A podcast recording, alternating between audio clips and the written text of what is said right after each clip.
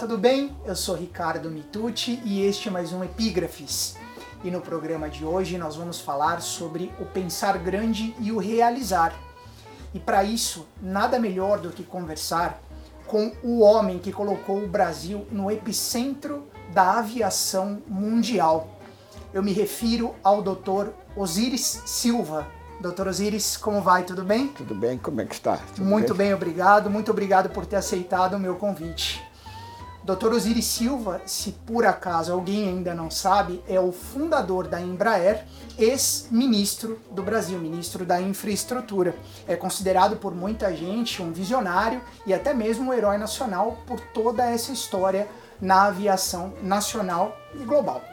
E para falar com o Dr. Osiris Silva sobre o pensar grande e o realizar, eu selecionei uma epígrafe do escritor francês Luc de Clapier, o Marquês de Vauvenargues, que diz o seguinte, abre aspas, para realizar grandes coisas é preciso viver como se não se devesse morrer jamais. Fecha aspas. A frase está no livro Reflexões e Máximas. E partindo então desse princípio, doutor Osiris, o senhor que construiu aí hoje aquela que é a terceira maior fabricante de aviões do mundo, né, Embraer, o senhor conta na sua história que construir uma fábrica de aviões, o seu sonho começou em Bauru, quando o senhor tinha 14 anos apenas, né, sua cidade natal. E esse sonho era compartilhado com um amigo e confidente, que era o Benedito César, o Zico, que morreu menos de 10 anos depois num acidente aéreo.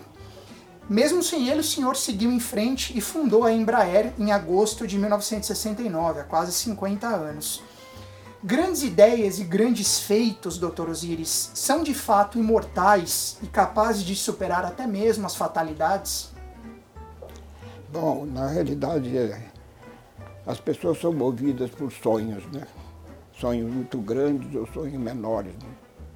Mas é realmente quando o sonho é firme, quando, quando nós temos a ideia de fazer qualquer coisa com bastante intensidade, evidentemente a gente tem que colocar no dicionário uma, uma palavra muito, uma, frase muito comum, né? É quem desiste não constrói. Na é verdade? Com certeza.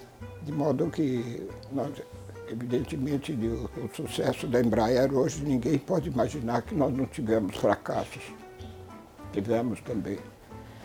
Mas da mesma maneira que nós conseguimos conquistar o sucesso, nós conseguimos superar os fracassos. E é assim que eu acho que a vida vai em frente. É cada vez pensando maior, criando novos objetivos, criando novos caminhos porque aquilo que a gente pensa no começo realmente não é aquilo que a gente chega no final, né? Perfeito.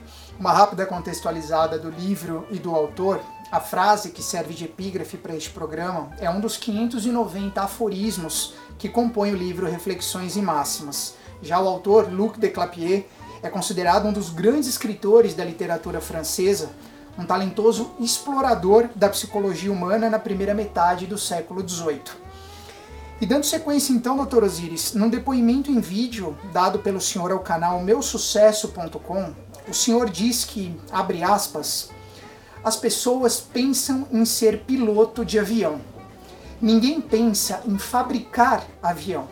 Eu decidi pensar em ser engenheiro aeronáutico. Fecha aspas.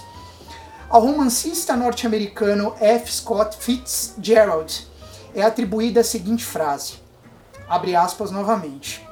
A genialidade é a capacidade de realizar aquilo que existe no pensamento. Fecha aspas. Qual o limiar entre a genialidade de um sonho, um sonho grandioso como o do senhor, porém factível, e um ideal utópico, Dr. Osiris? Bom, na realidade, acho que todos nós concordamos que as pessoas vivem de relacionamento. Uh, ninguém consegue materializar um sonho, por mais simples que seja, com alguma cooperação, seja uma cooperação de um grupo ou de uma sociedade. E realmente nós conseguimos estabelecer um relacionamento muito forte com a Força Aérea e vários oficiais do, de alto nível da Força Aérea acharam que nós poderíamos fabricar aviões. E nós recebemos muita ajuda, muita ajuda, muita crítica, e tudo isso foi somando e levando ao resultado que nós conseguimos chegar. Mas, sem dúvida nenhuma, foi um resultado muito grande, realmente. Quando o senhor imaginou criar a Embraer, o senhor chegou a pensar que ela poderia chegar aonde ela chegou? Olha, não exatamente aonde, mas o sonho era desse tamanho. Porque quando eu tive a oportunidade de convencer o presidente da República a criar uma sociedade de economia mista para fabricar aviões, o presidente da República, num, num encontro fortuito que nós tivemos, ele falou, mas escuta, como é que você vai construir aviões num, num país que nem bicicleta está fabricando, né? Aí eu falei, mas nós podemos tentar, né? Tentar. Eu tinha tido um estágio mais ou menos probatório, porque eu fui membro do CDI, chamado Conselho de Desenvolvimento Industrial, que implantou a indústria automobilística. E tive a oportunidade lá de conversar com meus colegas conselheiros e dizendo com essa estratégia que nós temos, jamais nós vamos ter um automóvel brasileiro. Então, quando eu tive a oportunidade de lançar a Embraer, eu falei, temos agora uma oportunidade de fazer um avião brasileiro. E realmente isso empolgou muita gente, nós recebemos muita colaboração. De modo que eu insisto nesse aspecto particular. Ninguém faz nada sozinho, nós temos que cultivar relacionamentos e esses relacionamentos podem, evidentemente, se opor e podem apoiar. Se apoiar, a chance cresce muito mais. O que eu vejo no Brasil de hoje é que nós não acreditamos muito em nós mesmos. Nós entramos numa loja, se tiver um artigo importado, supera na nossa vontade qualquer desejo de comprar um produto nacional. Isso é normal nos brasileiros. E realmente foi aí que nós começamos a encontrar o nicho do nosso mercado. Eu sempre insistia que a engenharia não é uma, qualquer coisa que se realiza por si própria.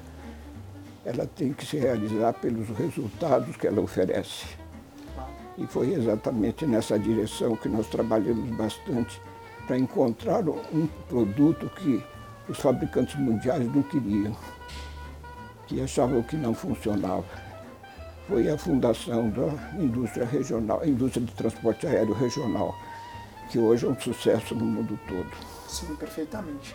E por falar em negócios, em relacionamento, como o senhor citou agora, o governo brasileiro é, deve autorizar em breve a compra de parte da Embraer pela Boeing, né, a gigante norte-americana, numa operação para a criação de uma joint venture que vem sendo discutida desde o final de 2017.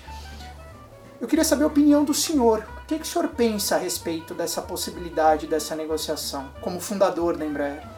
Bom, nós temos que olhar o cenário mundial, né? O cenário mundial do mercado da Embraer, que é o mercado do transporte aéreo regional, mudou dramaticamente quando a Airbus, o consórcio europeu de fabricantes de avião, decidiu comprar o nosso maior concorrente no Canadá, a empresa Bombardier. Sim. E transformou a Bombardier numa unidade da Airbus.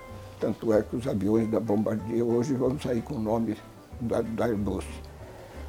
E a Airbus e a Boeing disputam o primeiro lugar de fabricação de aviões no Brasil. E aí pode notar que, de repente, no mercado internacional aparece um gigante na nossa no nosso espectro de, de empresas, porque nós sempre vendemos aviões para as empresas pequenas, algumas como a Lufthansa, a Air France, American Airlines compraram nossos aviões. Mas, evidentemente, a hora que tem o poder de venda, o poder de ação de uma companhia como a Airbus, que é apoiada pelo governo alemão, governo francês, governo inglês e o governo espanhol nós falamos, puxa, está uma luta desigual. Sim. E quando a Boeing se manifestou de, de, de ser uma parceira da Embraer, Sim. evidentemente todos nós achamos, bom, agora nós vamos botar as duas grandes que já estão habituadas na sua vida, nós vamos entrar, né, entrar nesse mercado com um poder muito maior, porque evidentemente o governo brasileiro não tem condições de apoiar a Embraer como a Boeing é apoiada nos Estados Unidos e a Airbus é apoiada no, por, pelos seus quatro governos. E o governo é muito importante para a geração de tecnologias. Sim. A geração de tecnologias novas, a inovação, que é a palavra do, a palavra do presente e do futuro, isso depende, evidentemente, de investimentos muito pesados que em face da competição mundial não é possível você gerar esses recursos dentro da empresa. Você precisa de financiamentos, precisa de apoio e em volumes extremamente elevados e isso não se consegue no mercado privado. E foi aí nessa direção que nós vimos uma oportunidade, ou eu, eu não estou mais dentro da Embraer, mas eu vi uma oportunidade de nós termos um gigante contra um gigante e foi aí que se justificou. Mas, na realidade, a ideia nossa sempre foi de fazer uma joint venture. Sim. E eu não sei como é que estão as negociações agora, mas não me parece que está saindo uma joint venture. Saiu essa ideia de que a Boeing está comprando a Embraer. Aí nós temos que perguntar, nós brasileiros, o que significa isso. Significa que os nossos aviões que estão dominando no mercado mundial. Hoje nós somos a líder mundial dos fabricantes de avião. Não vão ter mais nome Embraer, vão ter nomes Boeing. Não sei. Não estou acompanhando as negociações. Se isso acontecer, aquele sonho que nós tivemos de ter uma companhia brasileira pontificando no mundo, como é o caso da Boeing vinculada aos Estados Unidos, o caso da Airbus vinculada com a Europa, dominando o mercado mundial, é, realmente nós ficamos preocupados. Mas a negociação não terminou ainda. Sim. Mas o, como está acontecendo agora, nós tememos que efetivamente, em vez de fazer uma joint venture, como foi a sua pergunta, que nós estamos é, caminhando provavelmente para uma transferência de uma, de uma propriedade intelectual das marcas que realmente no mercado mundial hoje tem uma importância enorme. Quando nós olhamos uma Nestlé, usamos uma Ford, uma coisa dessa natureza, são nomes extremamente preservados. E os, e os símbolos dessas companhias estão na cabeça das pessoas, fazendo com que haja uma vinculação entre a empresa, o país, a população, o interesse dos jovens. Claro. que, que, evidentemente na renovação da força de trabalho nós precisamos de motivação a gente pode perder isso.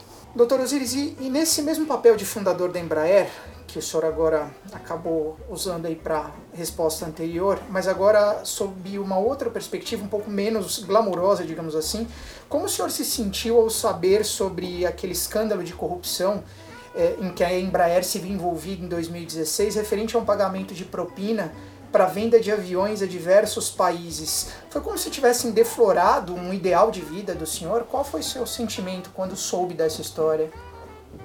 Bem, na realidade eu não gostei, né? Porque durante todo o período dirigi a Embraer por mais de 20 anos nunca aconteceu coisa dessa natureza. Mas infelizmente no mundo a corrupção está, está disseminada em praticamente todos os países. E, e também quando nós designamos os nossos vice-presidentes, que foi o caso né, que ocorreu, nós temos confiança na pessoa. Agora, essa pessoa pode muitas vezes não corresponder a essa, a essa confiança. Então, na realidade, isso foi realizado pelo vice-presidente, que autorizou numa empresa é, independente, bom, subsidiária integral da Embraer, mas era, era uma empresa vinculada ao grupo, né? Ele que autorizou. E evidentemente a Embraer reagiu rapidamente dispensou esse vice-presidente, enfrentou as autoridades norte-americanas que aceitaram as colocações da Embraer e que eu, eu imagino que não tenha mais, mais nada para dizer depois disso. Essas autoridades americanas que levantaram isso autorizaram, quer dizer, nós já fomos julgados. Né? Claro, é, a Embraer teve que pagar uma multa de quase 200 milhões de dólares na época, né? E foi, o caso foi, foi. encerrado, né? É. Doutor Osiris, agora falando um pouco é, sobre educação. O senhor sempre foi um, um fervoroso defensor da educação como pilar do desenvolvimento pessoal e política de desenvolvimento nacional, né? É, tanto que atualmente o senhor ocupa o cargo de, de reitor da Universidade São Judas Campus Unimonte, em Santos. A respeito disso, o padre Antônio Vieira, um destacado escritor e orador português, teria dito certa vez que, abre aspas, instruir é construir, fecha aspas. A Embraer foi construída no campus do Instituto Tecnológico de Aeronáutico, prestigiado ITA, em São José dos Campos, onde o senhor, inclusive, também se formou engenheiro aeronáutico. Seja grande ou pequeno, existe sonho sem educação, doutor Osiris? Eu creio que sim. Muita gente sonha, mas a maioria desiste do sonho porque talvez não tenha a capacidade, talvez não encontre o grau de relacionamento necessário. E nós temos exemplos no mundo, né? Temos exemplos do mundo de pessoas que vieram do nada e acabaram construindo uma esfera de liderança bastante grande. De modo que não há uma relação de causa e efeito, mas evidentemente educação ajuda sempre. Por exemplo, hoje eu posso dizer tranquilamente que a Embraer é uma filha direta do processo educacional implantado em São José dos Campos através da criação do ITA. Claro mostrando, por exemplo, que a visão da Força Aérea Brasileira em criar o ITA em 1950 começou a florescer realmente com a, a criação da Embraer. Hoje a Embraer tem perto de 3.500 engenheiros e a metade deles são engenheiros formados, formados pelo ITA. E na proposta que a Boeing fez à Embraer, mencionou claramente que a nossa equipe de engenharia é uma das melhores do mundo. E a Boeing queria se associar a isso. Sim. Realmente mostra que educação é realmente o pilar fundamental da construção. Ainda que não tenha a relação causa-efeito, como o senhor falou, né, dá para construir sem a educação talvez adequada, mas ela é essencial para a construção de um sonho e de é. um negócio. Né? E, sobretudo, de um produto complexo, como é o caso do avião. Né? Sem né? dúvida porque a operação de um avião depende de uma confiabilidade enorme. Um dos números que a Embraer tem orgulho hoje de colocar que o nosso avião tem a melhor despachabilidade do mundo. Ele marcou a hora de decolagem, ele decola na hora, devido à característica de, do capricho, vamos dizer, do, da mentalidade dos, dos, do setor da Embraer que fabrica, que cria o avião, de trabalhar com produtos absolutamente confiáveis e fazer com que o produto sobreviva muitos anos sem a necessidade de grandes assistências técnicas, né? dizer, e que possa dar uma falha em voo, por exemplo. Né? Há uma consciência muito grande na Embraer que eles trabalham com segurança de vida humana. Claro. E isso aí é cumprido à risca. Isso é ótimo. Para a gente finalizar, doutor Osiris, ao escritor espanhol Miguel de Unamuno é atribuída uma frase que diz o seguinte, abre aspas, o homem vive de razão e sobrevive de sonhos, fecha aspas. Já o escritor e filósofo francês Ernest Renan teria dito que nada de grande se faz sem sonho, também entre aspas. O senhor hoje, aos 87 anos, tendo sido um dos responsáveis pelo desenvolvimento industrial e tecnológico do Brasil, a partir da criação de uma empresa que hoje fatura mais de 15 bilhões de reais por ano, atende cerca de 90 companhias aéreas e está presente em mais de 60 países. Eu pergunto, quais projetos, Dr. Osiris, ainda alimentam os seus sonhos e são essenciais para a sua sobrevivência? Bem, agora eu estou dedicado à educação. E nessa dedicação à educação eu incluo sempre o processo criativo e o processo de inovação. Quando a gente vê as histórias de produtos que nós temos, como podemos começar com essas máquinas que estão no, nos gravando agora e transmitindo para os nossos ouvintes. Podemos falar no caso do telefone celular, que é, não é muito mais que um telefone, Sim, quer dizer, um aparelho que até fala. quer dizer, quando a gente vê coisas dessa natureza, vê que por trás disso aí tiveram pessoas que sonharam que pudessem realizar e fizeram. Mas não pode fazer isso para si próprio. Quer dizer, nós temos que entrar no mundo e tentar passar isso para outros países e coisas dessa natureza. Isso depende de uma coisa completamente diferente, que é muito pouco ensinada no Brasil, que é marketing e vendas. Quer dizer, mesmo as ciências sociais precisam de ter uma noção de marketing e de vendas porque aí é que vem o chamado relacionamento que leva uma pessoa a comprar aquele produto daquela marca. Claro. Quer dizer, isso é absolutamente fundamental. Então, eu imagino que no nosso sistema educacional nós temos que corrigir nessa direção. Nós estamos tentando fazer aqui na Anima exatamente isso, formando os nossos, eh, os nossos eh, alunos não simplesmente como um profissional, mas como um cidadão e possa, possa viver num mundo aberto, porque as comunicações hoje são completamente diferentes do que nós tínhamos há 30, 40 anos. Sim. De modo que nós temos um novo mundo que nós, nós podemos conquistar. E eu fico muitas vezes pensando como é que um país tão fantástico, um país continental como é o nosso, esse país é, pensa tão pequeno. Quer dizer, nós ficamos com essas caramuças internas e esquecendo o mercado mundial. Nós podemos olhar com surpresa agora, por exemplo, para o presidente Trump dos Estados Unidos, que está sendo indicado para o Prêmio Internacional da Paz. Por quê? Porque conseguiu uma aproximação entre a Coreia do Sul e a Coreia do Norte. E nós olhamos no panorama mundial, nós não temos nenhum brasileiro com o prêmio Nobel, que é um prêmio de referência mundial.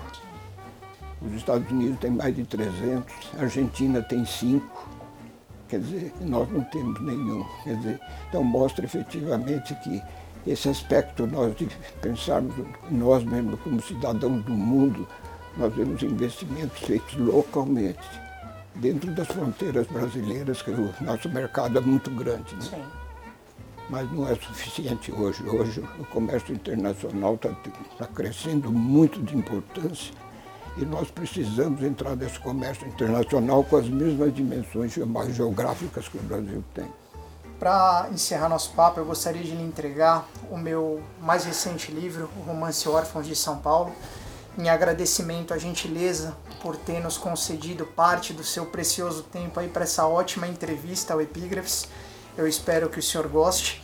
E mais uma vez eu gostaria de agradecer ao senhor pela oportunidade. Não, eu que agradeço, né? Agora, eu diria que no título do seu livro fala também os que não são órfãos. Sim porque o caminho do, dos órfãos é muito maior do que os outros. Nós precisamos dos outros para que os, outros, os órfãos possam efetivamente ter uma vida feliz. Né? É verdade, com certeza. Agradeço pelo comentário. Mais uma vez, muito obrigado por ter aceitado o meu convite. Foi uma honra receber o senhor no programa. Eu entrevistei Dr. Osiris Silva, fundador e presidente da Embraer entre 1970 e 1986 líder da equipe que projetou e construiu o turbohélice Bandeirante em 1965, que foi o avião, modelo que deu origem à Embraer. Foi também presidente da Petrobras de 86 a 88 e ministro da Infraestrutura do governo Collor entre 1990 e 1991. Dr. Osiris ainda esteve à frente do processo de privatização da própria Embraer na primeira metade dos anos 90. Entre 2000 e 2003, assumiu a presidência da Varig, Atualmente é presidente do Conselho Estratégico da Anima Educação e reitor do Centro Universitário São Judas Campus Unimonte, instituição de ensino superior pertencente à Anima Educação. É ainda autor de seis livros sobre aviação e empreendedorismo e possui mais de 70 prêmios, medalhas, homenagens e condecorações nacionais e internacionais por todo esse trabalho prestado à nação. Se você gostou desse papo, assim como eu gostei, então eu peço para que você curta e compartilhe essa entrevista com o Dr. Osiris Silva. Aproveite para se inscrever no meu canal no YouTube, ative o sininho e a cada vídeo novo você vai ser avisado e informado. Aproveite também para acompanhar o meu trabalho nas minhas mídias sociais, na minha fanpage no Facebook, no meu perfil no Twitter e também os meus posts no Instagram. E eu aproveito também para te convidar a visitar o meu site no mitute.com.br para conhecer um pouco mais sobre o meu trabalho como escritor, autor do livro Órfãos de São Paulo, que eu entreguei para o Dr. Osiris, e também do livro de contos Histórias Quase Verídicas. E mais um detalhe, antes de finalizar, este é o primeiro epígrafes que está sendo gravado após uma grande novidade, que é a inclusão do programa pelo Ministério da Cultura na Lei Rouanet a lei que permite com que pessoas físicas e jurídicas possam investir parte do dinheiro do imposto de renda em projetos culturais. Então, se você, assim como eu, acredita na cultura e na educação como pilares essenciais para o desenvolvimento pessoal e para o desenvolvimento do país, eu te peço, entre em contato conosco no contato@mitute.com.br para obter mais informações sobre como você pode apoiar o Epígrafes via Lei Rouanet. Então é isso. Espero que você tenha gostado do programa e dessa novidade. E nós nos vemos numa próxima edição do Epígrafes. Um grande abraço e até lá.